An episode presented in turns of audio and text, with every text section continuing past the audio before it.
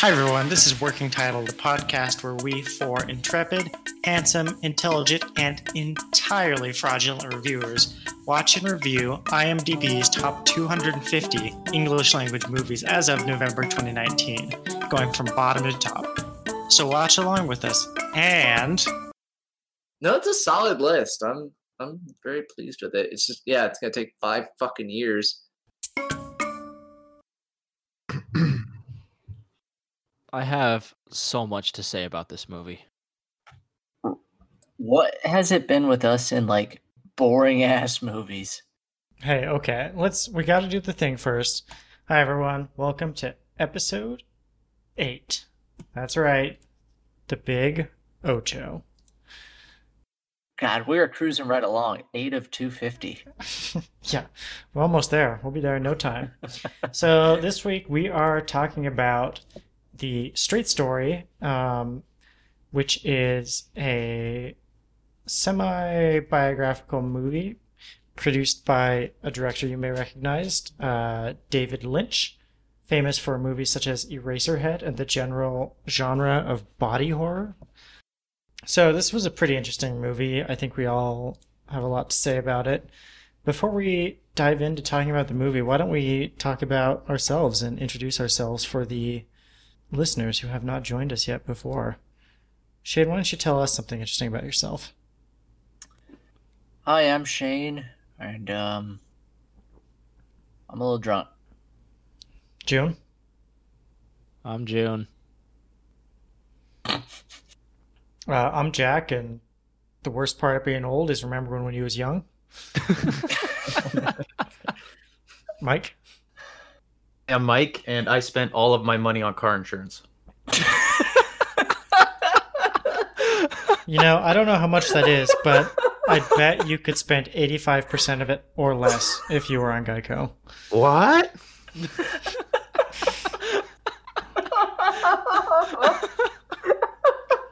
That makes it sound like it was just like a discretionary purchase. Like you went to Costco and they had a great deal on car insurance, so you bought a dozen. I'll take three car insurance, please. It's Costco, man. You buy them by the crate. Oh, okay. All right. So, what is this movie? What is Um, this movie? What What is this movie? What is this movie? So the really the really high notes before I hand it over to Mike to walk us through the plot. This is uh, the second movie in what we've dubbed the Lawnmower series, and uh, yeah, really revolves around uh, the lawnmower, just as Sling Blade did.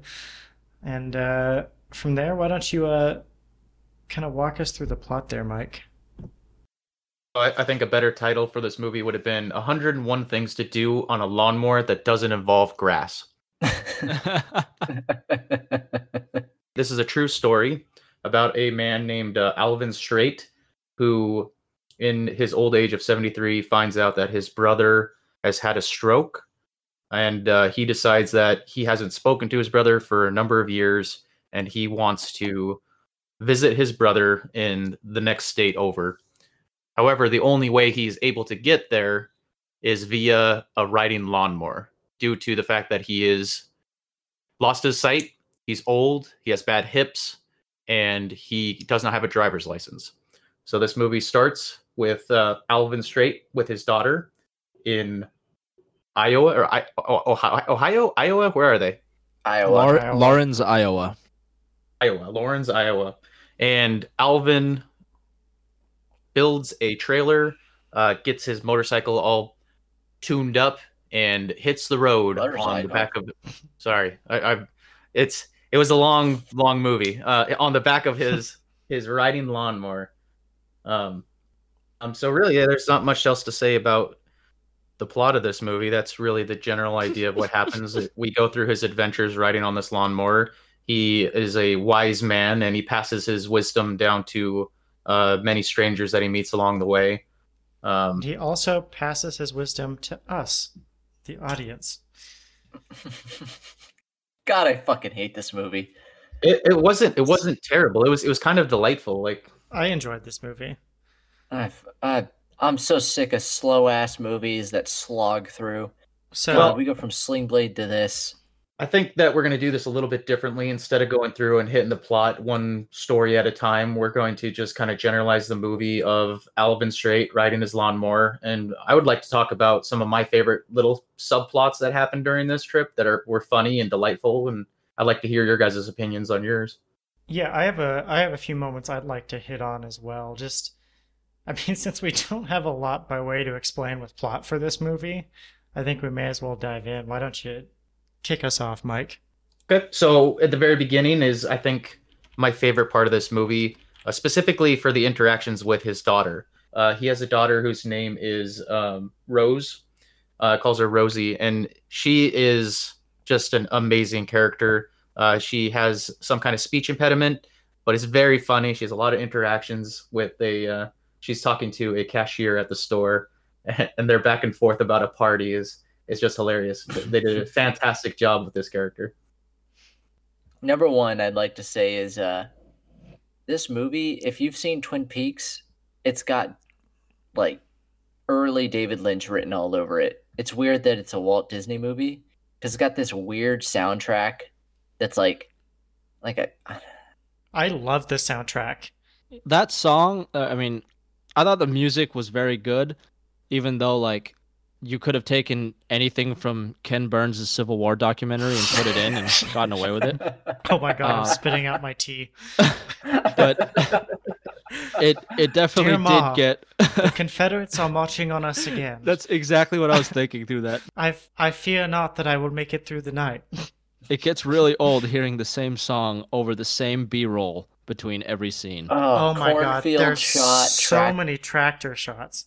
Which brings me to like normally we discuss trivia at the end here, but I can't get past this. The budget for this movie was 10 million fucking dollars. It's for the I- helicopter fuel for all the fucking. Oh. I could have I, I could have made this movie for the cost of a well-used John Deere lawnmower. and and but Shane, you're absolutely right. I figured it out at the end. They spent 10 million dollars just on stupid helicopter shots of cornfields. It's back in the days before drone photography. David Lynch was like, "Oh, I can do this movie. You're giving me how much? Oh, we got to spend the shit out of this." It's like a government thing. If he doesn't blow through his budget, he won't get enough for his next movie. and like that's this is why I hate like film festival movies because like it seems like storytelling takes a backseat to pointless b-roll shots yeah, I didn't think like storytelling took a backseat in this one. Ah, It- phew, shit it gets obsessive with uh, um, ambiance. Is that the word? I'm like, it takes too much time in setting. It sounds weird to say in a movie because a lot of movies ignore it, but like it takes too much time outside of the story to set up the story instead of paying attention to the main characters. So I feel like we knew way more about Iowa because we didn't have enough to do with the main characters. You know what I mean? if i had unlimited time i would do an experiment where i would take this movie cut out all the b-roll and see how long it is it, it would Probably probably, be like minutes. yeah yeah I'm just not not sure what you're expecting to get out of this movie, Shane. Did you want Alvin to like offer monologues at every Well, no, occasion? so- and- Here's a perfect example to compare this movie against is we saw Big Fish, which is a story of a man leaving a small town and taking a journey, which is what this movie is. He's leaving a small town, he's taking a journey to see his brother. You would expect more to occur in the middle that that forms things, which I will say later in the movie, I'd say after the bar scene, I enjoyed this movie a thousand percent more. But that's Well- like the last 20 minutes of the movie. i think the Yeah. problem with that is this is based on a true story Is it really? yeah. Oh, Mi- goodness. mike just said that like four minutes ago Oh, I just joined in. Oh my god. Um I can already see that our idea to do this a different way is not working out. we're kind of Um, all over the place, but all right. uh, Oldies are goldies. All right. So at the very beginning of this movie, I'll just say a couple plot points real quick. Uh, Alvin builds up his first lawnmower, decides to leave on this trip. He's told that he probably shouldn't by his daughter, but he says he has to do it to see his brother Lyle in Wisconsin. Due to the fact that he also finds out from his own doctor that his health is very bad, and I he wants to kind of uh, go see his brother, um, forgive him for their their falling out, and also have him forgive him for their falling out. Um, kind of you know come to terms with each other, and that is his driving force. Is that he has to do this trip on his own. He has to. He doesn't want to have anybody else drive him. He's offered plenty of times by other people to uh, have help from them, but he turns them all down. And it's a really a kind of a pride thing at the same time of him knowing that he isn't long for this world as well. Um, so it's his last journey to go see his his brother Lyle. If we're uh, if we're going sequentially here, the uh, the first part of the opening scene, I thought first of all was completely unnecessary. It was very very slow just to get things started, and it it followed a straight up opening credit like against a single backdrop of opening credits. So it made it seem even longer. I'm surprised you didn't mention the uh, slow shot, June. It was at least two and a half minutes. Uh, It's but uh, in I mean it was a Of straight crane fixed shot. camera. Like yeah. anyway, so It's a long continuous shot. we uh we see a shot of a fat old lady tanning and eating snowballs. I yeah. guess. Snowballs. and we hear a crash from inside the house and then like six minutes later it cuts to this bar and a man notices that alvin is not there at this bar which i imagine he frequents religiously at a certain time so then like another 12 minutes later he shows up at his house and spends another 10 minutes just calling out his name um gives you the idea that it's you know something's gone kind of terribly wrong but he eventually goes into the house and Alvin is just laying there completely coherent but unable to move. I would think that if somebody was yelling my name worried about me and I could talk, I would be like, "Hey, I'm in here. I've fallen and I can't get up." no, Oh I yeah, he didn't shout for help once. I think this just tells us about the character. Shane's complaining about how the characters aren't developed at all, but they're being developed right here. This is a man who doesn't give a single fuck about anything. I think this is a good time to bring in our sponsor for today's episode. This is brought to you by Life Alert. Life Alert really would have just saved us about 12 minutes of boring. Um, so they they made a movie about a man riding a lawnmower across the country. Well, not even across two states. Uh, they needed a lot to fill in between that, and I think that's why these these scenes took a lot longer. And so I'll say like this movie doesn't feel it like it doesn't hit its stride until I would argue the last 30 minutes and I then it becomes a good movie. But like we're just dragging all the way up to that point. So the first hour of this movie, you're just like, let's fucking go. I feel like you missed some subtleties here. yeah. no, and I saw them, but it's just it's like Sling Blade. I can identify exactly why it's a good movie. Oh, this was so much better still than a Sling Blade. slog. No, it was still a slog. It was not a slog, and I'll tell you why. In this scene, so he takes his first lawnmower out. It doesn't work. He takes it back, grabs a goddamn shotgun, walks through his living room while his daughter's just chilling in the kitchen, shoots his lawnmower, and fucking Michael Bays it. Yeah, that's funny. But what you didn't mention to the the listener is it takes about fucking forty five minutes of wandering around with this fucking lawnmower before he goes and puts it down like old Yeller. I love the five seconds of him putting it down, but it's like forty minutes till you get a payoff of something that keeps you awake. Shane, I just want to state that you are not a good metric for movies that keep people awake. I'm I'm just saying, I'm eight for eight on staying awake through movies. What's your track record? I stayed awake through this entire goddamn movie. Sounds like it was more exciting than Sleuth. I was just waiting for something to happen. I was on the edge of my seat the entire time. All right, someone else take this over. You know what I want to know is what what's the mile per gallon on that lawnmower? I was wondering the same thing because he what he got what 15 gallons to for the trip. I also have a dispute on the time that it took him because they said 370 miles from Iowa to Wisconsin, right? it's 240. So that 240 was the journey. So what would we say that his mi- MPH was? At I would mile- say it's one five miles two. per hour. All of this is listed. Yeah, that's just Okay. pretty pretty cut and dry. I so five miles per hour.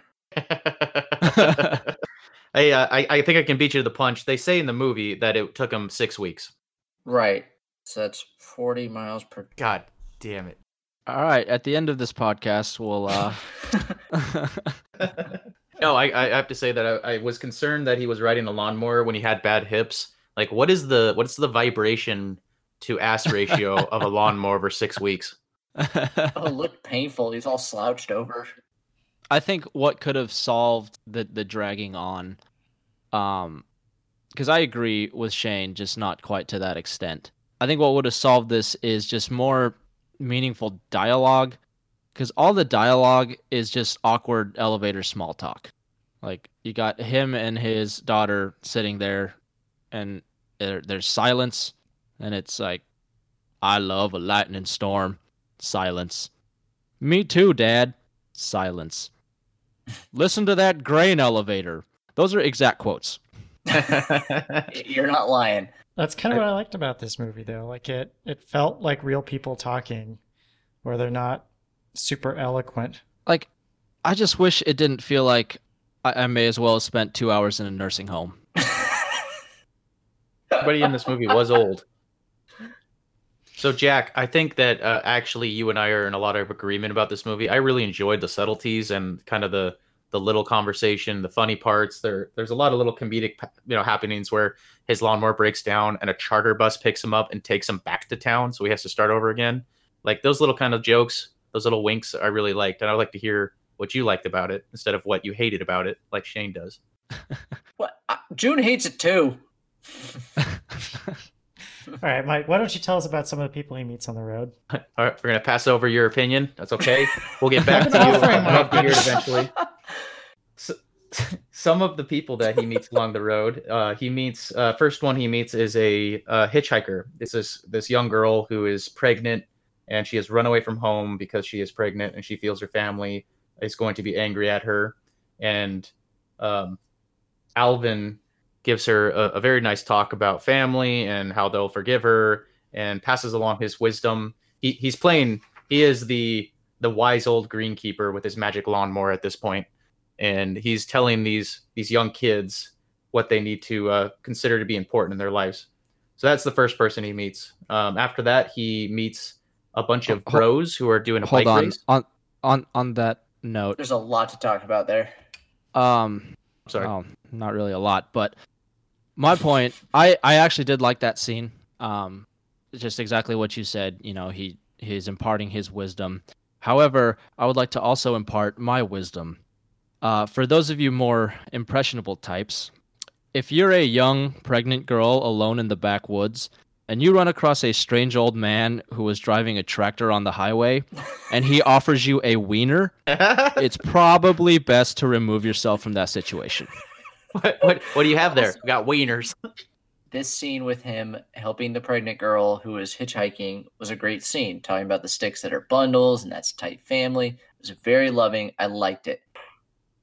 Uh, back to what June was talking about earlier in the in the podcast, where he was saying in the beginning it had this very strange scene where uh, Alvin fell down and it didn't explain it until 12 minutes later. Same thing happens with Rose, where she's staring out her window at this little boy playing with a ball and doesn't explain any of it. It's just creepy and weird. And then 20 minutes later, it goes into a story that Rose had four children that were taken away from her by the state. And it's like, oh, now that makes sense. Yes. Yeah. Um, do you want to take us through the the cyclist bit? Because I do want to make some comments, but I'll wait for that one to. So with the, the the next people he meets are a bunch of cyclists. He's he's riding along on his lawnmower, and maybe a couple hundred cyclists suddenly ride past him, and it like it blows him away. He has to get off of his off of his lawnmower, and he's he's looking at all these cyclists going by. Uh, very contrary to the fact that he tells them later that he's seen everything. Uh, but he ends up staying with them at their camp, and they're a bunch of bros, and he passes on some more wisdom about being old. And if you want to talk about it, I Yeah. think that'd be a good spot. Yeah, I wanted to talk about this. So we, we've kind of been making jokes about him being this traveling sage that offers wisdom from his lawnmower. But I think what I liked about that was that his wisdom felt kind of real and not grandiose. He wasn't like standing on a soapbox and making some like overwrought statement about humanity. He's just saying, well, the shitty part about being old is remembering you used to be young. And that kind of feels like something a, a real life old person would say, which I enjoyed, right? Like it's not like it's this campy like Hallmark guy traveling around who's like, well, you have to believe in yourself and teamwork makes the dream work and all kinds of stupid bullshit. That's something that I also I was going to ask you guys about. I, I I feel like a lot of Alvin's lines were not scripted. I feel like they actually got an old person and just asked him to talk about shit during this movie. Just ramble. I will say I I agree with Jack on that point that it felt very real. Um you're right. The most I think high level advice he gives is about the sticks and they bundle together and they're unbreakable when they're bundled. Um, Jack, I'll, I'll I'll agree with you on that particular scene. Uh, it was very humanizing. Uh, is that a word? Yeah. Yeah. Um, yeah. It, human. you definitely saw a little bit of of childlike innocence, I guess, in Alvin during that because he's you know he's like jumping up and down, like real excited to see this thing that you know I guess he hasn't seen before. What what thing is he jumping up and Wait, down to see? He jumps? The uh the when the cyclists go by, he gets like he's like super happy about it. You Oh. know, Yeah. it, it's it's like the first time a kid sees I don't know Disneyland or something. but he has to be cool later and tell him that he's seen everything. I'd like to uh, actually rewind a little bit. Yeah. So we we already mentioned he goes off on the trip r- uh, round one. Tractor breaks down. He gets bust back. Um, he does get a new tractor, obviously a brand new, you know, well not brand new, but a a used powerhouse like John Deere tractor from this mechanic. And uh, the mechanic says that he used this tractor for parts, and when the new parts came in, he installed it on this tractor. That's a racket, my friend. He's taking used parts from this tractor, his personal tractor, putting it on customers' vehicles, and taking the new parts for himself. I just want to point that out. Wow, that's a good business model. All right. Where does this movie take us next? Uh, this goes to my favorite scene is Yes. the next person he meets is this lady who hits a deer in the middle of the road in the middle of nowhere and Alvin jumps off his tractor runs over to help her and she just goes ballistic and it is it is a beautiful rant it is one of the most beautiful rants I've seen in a movie So I didn't. I don't know if I heard this incorrectly. Did you guys hear that part of her her rant was that she would blast Public Enemy? yes, I wrote that down. Okay, I didn't. I didn't mishear that, right? Because deer are naturally. I've tried my headlights. I've tried everything. I've even tried Public Enemy. Flavor So- This is what I'll say. So I started out this movie. All I knew about it was okay, it's a story about an old man who drives a riding lawnmower 240 miles. I was thinking this is going to be horseshit. I started out this movie looking for things to hate, but after this scene, I could not find anything I didn't like. The best part is he mounts the antlers on his fucking. I know. They're on his trailer. That's fucking rad. Did any of you notice that he also has a license plate on the back of his trailer? I think that you legally have to have that to be on the road. I was saying. Did he register his trailer? But it's it's this scene with this lady, and as she's leaving, she walks over to the deer. She like checks his pulse, and she's like, "He's dead." And I love deer. And then she like gets in her car and takes off. She doesn't move it off to the road or anything. She said. She said uh, she's hit 13 deer in seven weeks.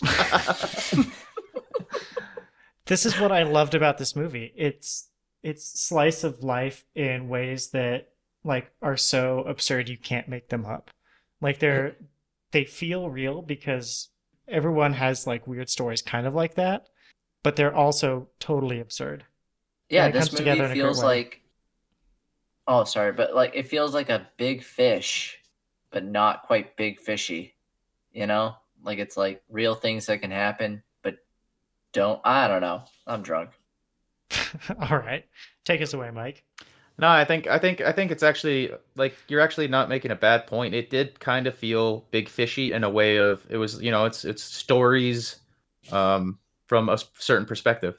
So I um I don't know. I, I'm kind of you know I'm kind of rethinking this, but during during the initial watch, I kind of thought that added to a bit of like an identity crisis for the movie, and I and I and I wrote it down like, is this a whimsical like Big Fish esque story, or is it supposed to be this kind of timeless like hallmark heartfelt story?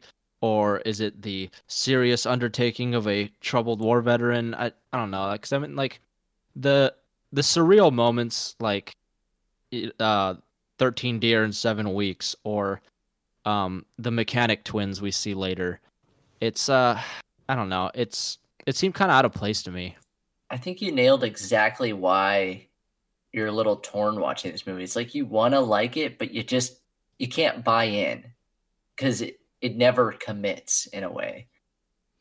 So you're just, Mhm. but I would argue that once again in the last 30 minutes it finally commits to what it is, and that's where you enjoy it the most. But for the most part, it's kind of like this weird middling, slow moving. So you're enjoying, but you're not invested per se. Well, I think we've at least talked you into it saying you enjoyed it, so that's something. Well, I mean, we're watching the top 250 movies ever fucking made, so I think I'm going to enjoy some of these movies. I just have Uh, to critique them. What I'd say is I feel like approaching this um like it's Big Fish or Sling Blade feels like setting yourself up for a movie that it's not trying to be. This I'm struggling to find the right words, but it felt to me like this was more of it had a story but maybe not an overarching moral, right? Like there's there's a there's a bit of, you know, kind of a high high-minded ideals in this movie, but it's not setting out to be like a big, you know, forgiveness story like Big Fish is or redemption-ish story like Sling Blade was. It's just kind of telling a story about this unusual thing this guy did. like Yeah. i guess what i'm saying is uh, I, I- you know i hate keep bringing up big fish but big fish was whimsical throughout every single part of that was just you know surreal whereas this movie about 50% of it was like some art student's wet dream and then you know the other little stories that are put in there are kind of like tall tales uh, in a- in a way, and I just think those two clashed a little bit for me. I suppose. I don't need, know that I agree that they were tall tales, but I can see where you're coming from. Yeah, that's a bad word, but I mean, you, you kind of get what I'm saying. Yeah, surreal in a way. I don't even know that I'd describe them as surreal or whimsical. They they kind of felt like they were just on the cusp of real enough to be believable, unusual enough to stand out. I could see that. Take us away, Mike. So the next group of people Alvin meet are in a uh, another town further down the road, where he loses his his uh, belt on his lawnmower. So his, he starts going out of control down this road, and uh, this gentleman I actually didn't catch his name.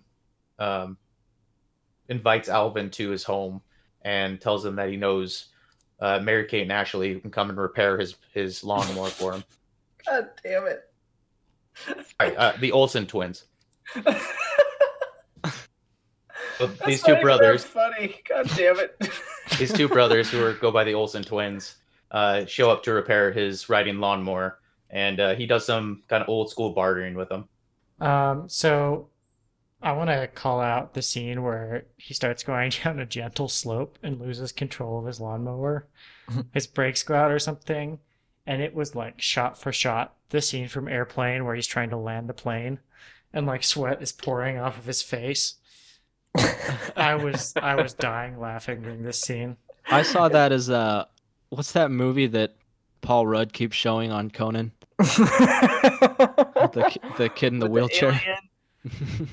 A lot of hard cuts throughout this scene where um, he he tells them that he's been riding now for five weeks, and it keeps like hard cutting for the next couple of days, or maybe a week, or maybe a month. Like we never know with this movie, uh, but he's been there for at least a while before he's able to get back on the road again.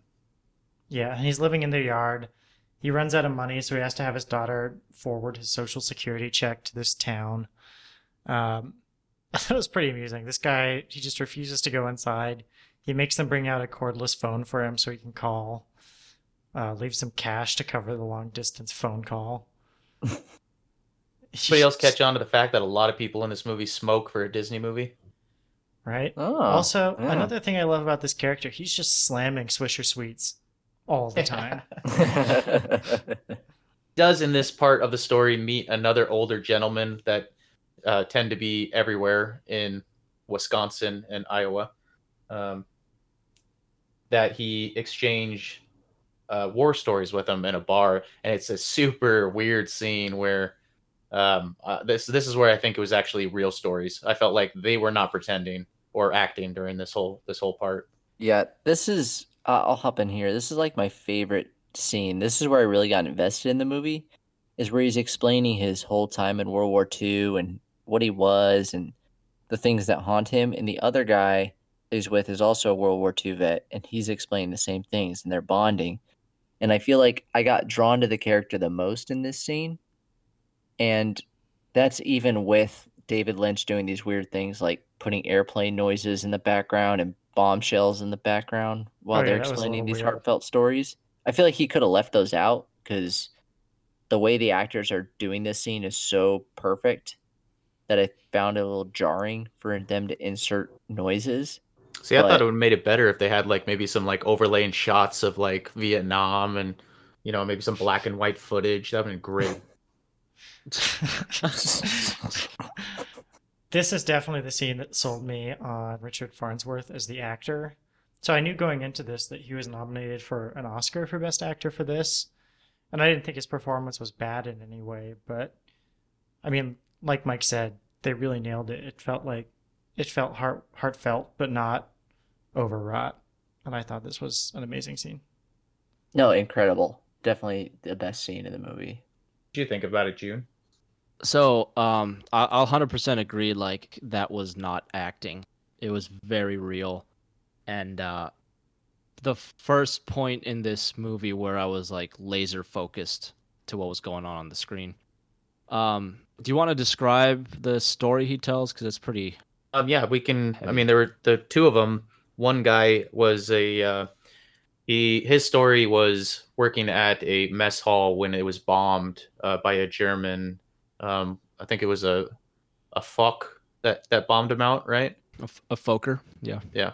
Um, then Alvin talks about how he was a sniper during World War II, and he his job was to hunt people, and talks about what it was like hunting people.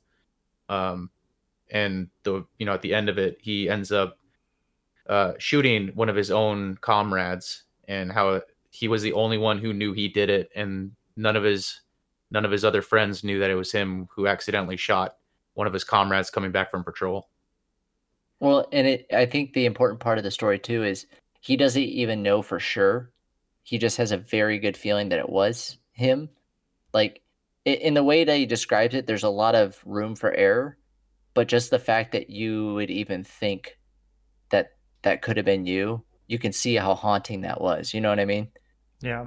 Like there's no way to confirm that he actually did that, but just the idea of like the fog of war and you not trusting yourself in it would be even worse almost, you know? Yeah. Because you're just filling in the blanks for things that you can't ever fill in. Which is like the other guy story where he's explaining how he was just going to get coffee for his guys, like he was trying to sneak some more coffee and because he snuck off to get some more coffee for his guys, he survived and everyone else died. Like they're just talking about things that are just totally out of your control in a way and you have to live with forever. And it is the scene is just it really humanizes everyone and you see now why he's and in essence he's almost punishing himself by doing this journey because he feels like he's he's taking on a big burden and he's like getting this weight off of him by taking this journey. That's why he refuses help. He refuses almost anything he can because he's it's a redemption journey almost. I'm not a sure great- if I I agree and go that far, but it's a well fuck you. good thought. Do you want me to be mean about it? Well, let me tell you how you're wrong after you just poured your soul there, you asshole. I'm just saying I don't necessarily agree. Well, you're wrong, so. just kidding. Go All right. Anyone have anything to add? You, you know what? You, you know you know what I'm annoyed about is uh, the guy that he stayed with uh, when he was getting his his lawnmower repaired said that he worked on John Deere's for 30 years and didn't offer to fix the lawnmower for free. Like what Did an he asshole! really? Yeah. Yeah, well, he pawns it off onto Tweedledee and Tweedledum. I didn't even catch that. And so that was What an another asshole. that was one of the other scenes that contributed to my point earlier about kind of whimsical.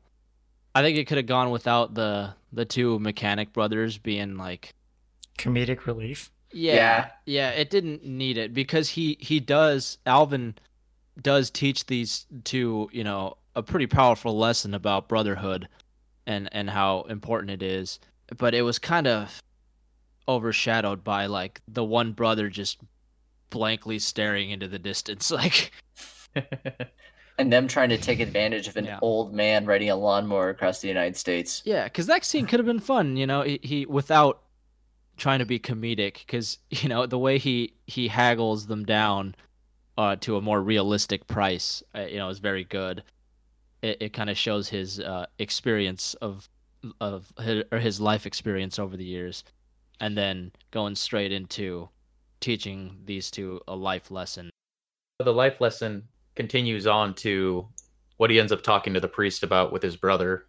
Mm-hmm, mm-hmm. Mm, Yeah. Carry us on forward. Let's give us a recap on that. Yeah, so that's that's exactly the next part of the story is Alvin uh, reaches his destination. He makes it across the Mississippi, Mississippi River and gets to Wisconsin. And while he's in Wisconsin, he spends one more night before finding his brother Lyle, and meets a priest in a graveyard. Uh, the priest comes out, offers him dinner, sees that he's camping out in the middle of this graveyard, and asks Alvin why he's traveling on a lawnmower.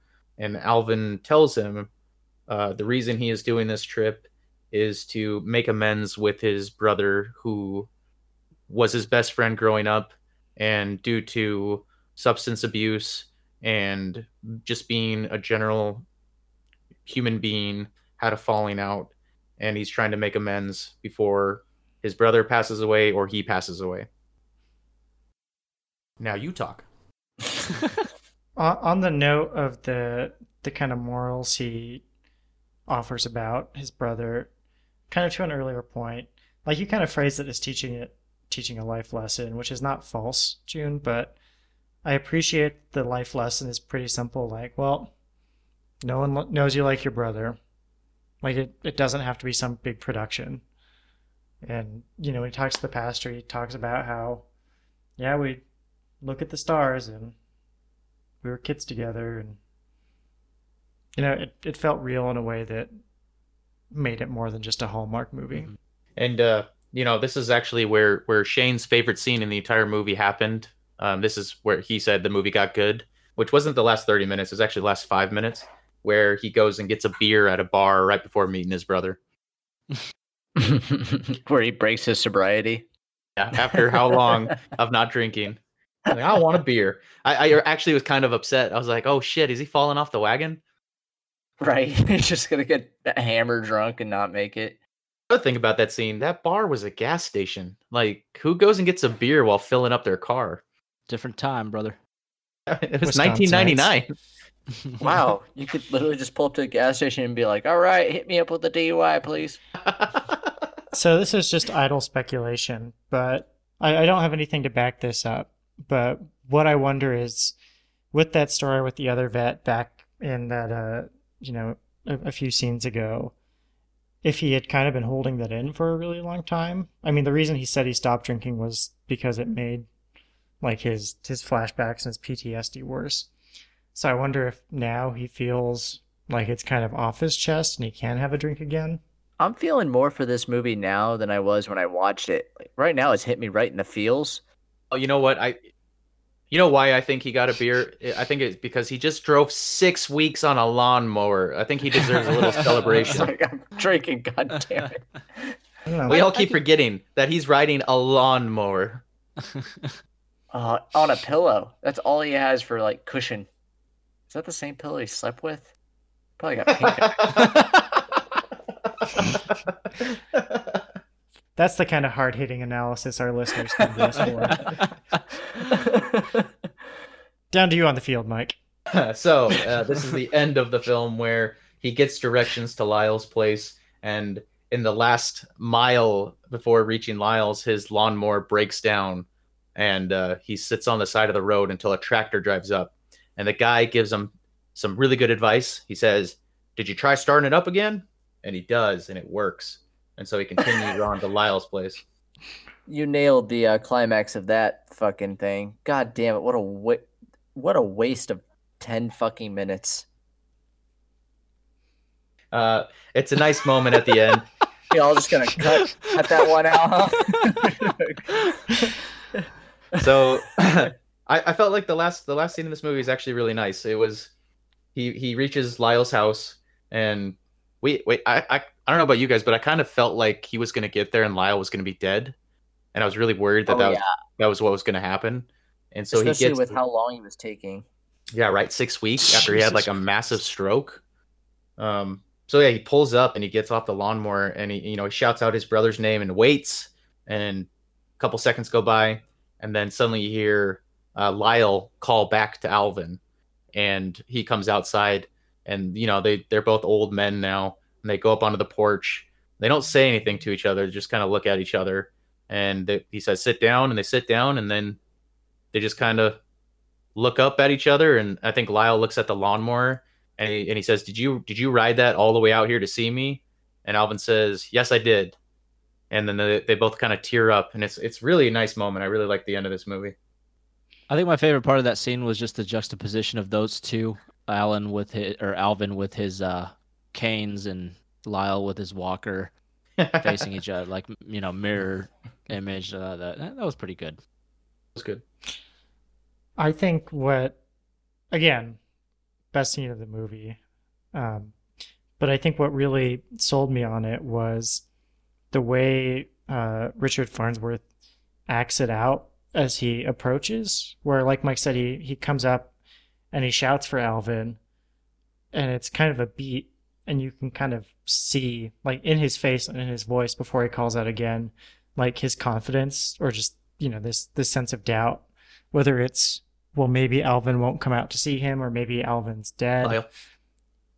or yeah sorry uh lyle you know for whatever reason maybe lyle won't won't be there or won't forgive him and you can see like that actually reflect in his acting even with the two words he says and then you know as they go on you can see you know the enormous sense of relief and happiness to kind of make amends with his brother and they they make amends almost without saying anything at all So so Jack, you know you know a lot about like the uh the actors. Uh, lawnmower what's that? the No, lawnmower no, no. I was, uh, I was gonna say you know a lot about. The, Yeah, the Jack, you know a lot about lawnmowers. Can you please explain the CC of this engine? Would it actually have made it 250 miles? No, I want to know this actor, Alvin, uh, the guy that plays Alvin, is he in other movies? Like he did a really good job in this movie. I've never seen him before, and I thought he was a fantastic actor. uh are you guys ready for a big old dose of sad Give it. Uh, he was in a lot of other movies, a lot of westerns. This was actually his last movie. Um, he had essentially, I think, bone cancer at the it, was, time, it was prostate cancer. prostate cancer. It had metastasized, so it spread through his body. And uh, this was his last movie. That's why I don't know if Alvin was so stiff uh, in real life, but that's why the actor was so stiff and had difficulty walking. Oh, that that is a sad thing, but that's great though. Jesus. Well, it does not get great. Oh Yeah, he no. Wait, wait, can we just? shortly after this movie he killed himself. Oh, god damn it! I was gonna say. I was gonna say, can we just stop right there? And uh, he did this movie, kind of final movie, uh, just because he uh, loved the story of the original, you know, Alvin Straight traveling so much. Jesus. That's that's Yeah, That's, so sad that's story. pretty sad. It was kind of a kind of a swan song. Well, you did a good job. The actor was top notch for sure. Definitely no Yeah. no problems with the the acting. So he was in westerns before this. Yeah, he did a lot of westerns, like uh, Bonanza type stuff. Mm. Um, I think he started as a stuntman. He was acting for a hot minute. He was uh so he was in the Outlaw Josey Wales. No shit. No. that's the that's the end of uh the straight story. That's that's how it goes. So all th all things considered, what are everyone's thoughts on the full movie? Uh, well, personally, I I thought that it definitely had a lot of uh, boring moments. Obviously, it's about a man riding a lawnmower, but I but I really liked the subtleties of it. I liked the um, I liked the acting of it. I thought it was really good. Rose just really made the movie for me. I really felt like that character was just f- funny and fun to watch. Um, all in all, I I think I enjoyed this movie a lot more than I than I thought I was going to. For me, the the pure substance in the movie was great. There were so many, you know, moments that we discussed that that were just really, really great. But the pacing alone just killed it for me. The from everything from the B roll to like imagine in this podcast when I go to edit it that every ten minutes I put that same damn song in there and there's just silence for a while and then we, we continue on. Oh. Y- You know, like Can we try that? I think we're on to something. Maybe this is what we need June, you struck gold. to be in the top 250 podcast that we're going to review. Continue, June. No, that's. I mean, that's about it. I think just speeding up the pacing. Stop trying to be this art project, and just tell the story because it's a great story. Yeah, I'm gonna second that. Excellent acting. I, I love the story, the idea of it. I think it could have been a little better if it picked up. I just I, I kind of see a theme with these movies. They're they're good, and I think they're carried by their acting and their story. But directors can get caught up in this meandering like, and I'm not. Here's me lecturing David Lynch on how to be a better director, but um, I'm going to. It they recycle b-roll and it it just needs to keep the audience engaged. And the problem is it takes you out of these great stories and then bores you for a second instead of keeping that momentum and going. So overall a great movie but kind of like sling blade it can get real sluggish Hold on, I'm gonna say it. Cut out all the bullshit and just make it a straight story. oh. Yeah. Ah, oh but bravo Hey, what does that have to do with anything? is this some kind of reference that I'm not getting? All right, what were you gonna say, Mike? Um, I, I this movie would be a better book than a movie. yeah i can concur with that's a, that that's one. a great point.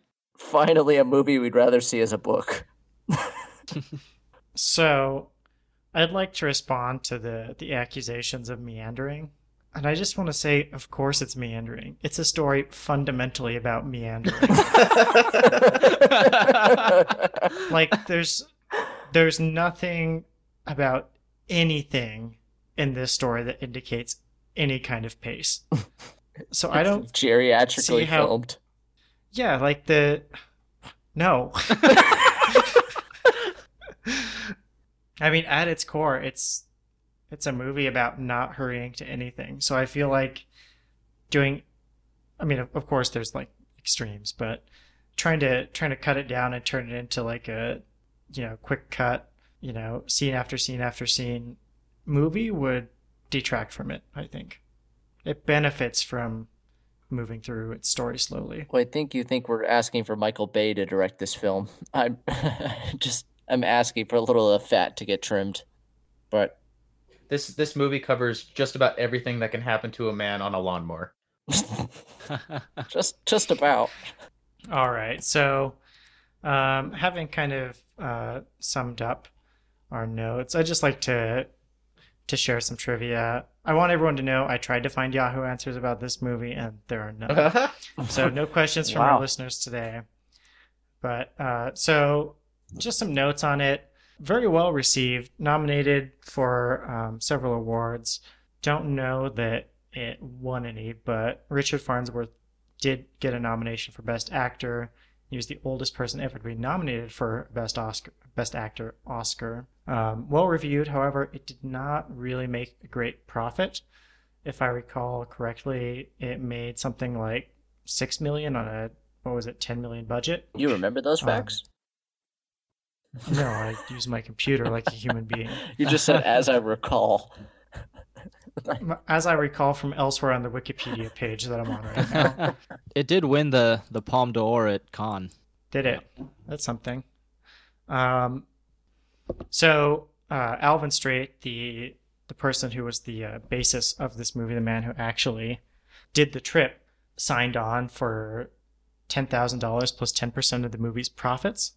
Kind of unfortunately for him, the movie didn't make a profit, so ten percent of zero is zero. So he owed money. That's how it works in Hollywood. No, with with with ten with ten thousand dollars, he could probably do another trip to another state on another lawnmower. You could buy a hell of a He- lawnmower. He actually attempted another trip to another state on his lawnmower. He tried to, I think, go to Idaho while this movie was in production. Though Do you have another brother?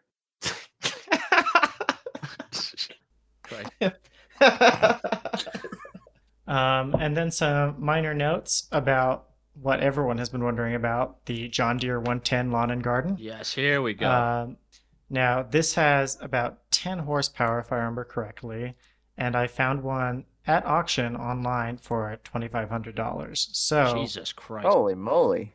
should we like to do it ourselves?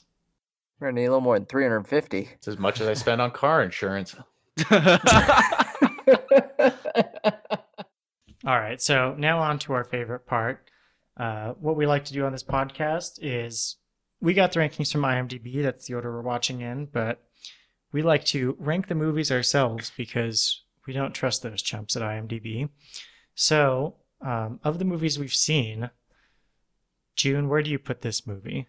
And I can refresh you on your list if you like. Um, so I think I'm gonna put it at uh number seven behind Maltese Falcon.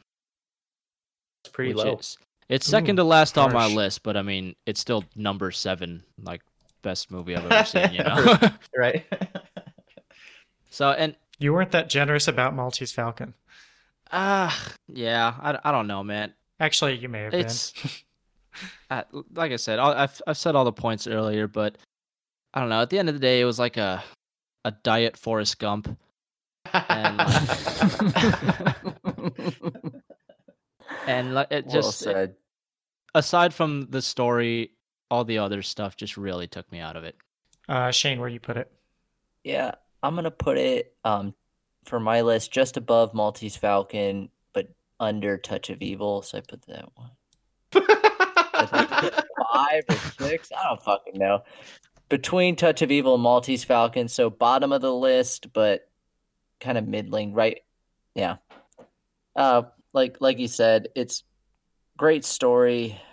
I it just kind of faltered in execution a little bit, but you know, not a bad movie per se. Where would you put it, Mike? Um, this is gonna be contrary to everybody's opinion, but I thought it was less boring than Sleuth 1972, but not as boring as Sleuth 2007. So it's gonna go between the two sleuths. oh no, we've split sleuths. Oh, God. All right. And uh, so for me, this is a tough one because for me, the question is is it better than Sin City? Mm. And I think yes. Yeah, just based on the talks, I think it sounds like you enjoyed this more than you did Sin City. Yeah, I think so. And you listen to everything twice or more when you edit. So Yeah. you no one knows my opinion better Yeah. than you. And so the the final verdict from everyone, do you recommend watching this movie? June? Uh, I don't. I think the uh, the juice isn't worth the squeeze on this one for me. Shane? Yeah, I, I'm gonna have to agree. I, I kind of base it on do I feel different after the movie, or do I feel like I've I've gained something from a movie viewing experience? And I I just I don't. It's it's a good movie, but I didn't I don't need it. I wasn't missing anything. So if you see it, good. But I, I wouldn't say take the time out or spend the money. Mike? Um, I'm actually, even though I like this movie, I'm going to say that I do not recommend watching it uh, because it did not have anything that the general populace would enjoy out of a movie. I personally like it, but I feel like a lot of people will not like it. Yeah, I think I'd agree on saying this movie's skippable. Despite my high ranking for it, it was I don't know. I'm I'm very glad I watched it. I don't necessarily know that I'd advocate for people to take the time to watch it. Whew. Fuck you, straight story. Get out of here. Throw it in the dumpster. Was this the first one we all were straight nose on? Well, I'd like to point out too, it wasn't on Disney Plus, even though it's a Walt Disney movie, but it was on Amazon Prime. So even Disney Plus was like, eh, keep it. There's there was way too much smoking for it to be on Disney Plus. All right, what's on deck for us next week? Ratatouille? Oh, thank God. That'll be a fun one. Oh, finally something that can really compete with Big Fish. Really? Oh, well, I guess we'll find out next week. All right, well, with that said, Wait, these come out on a weekly basis?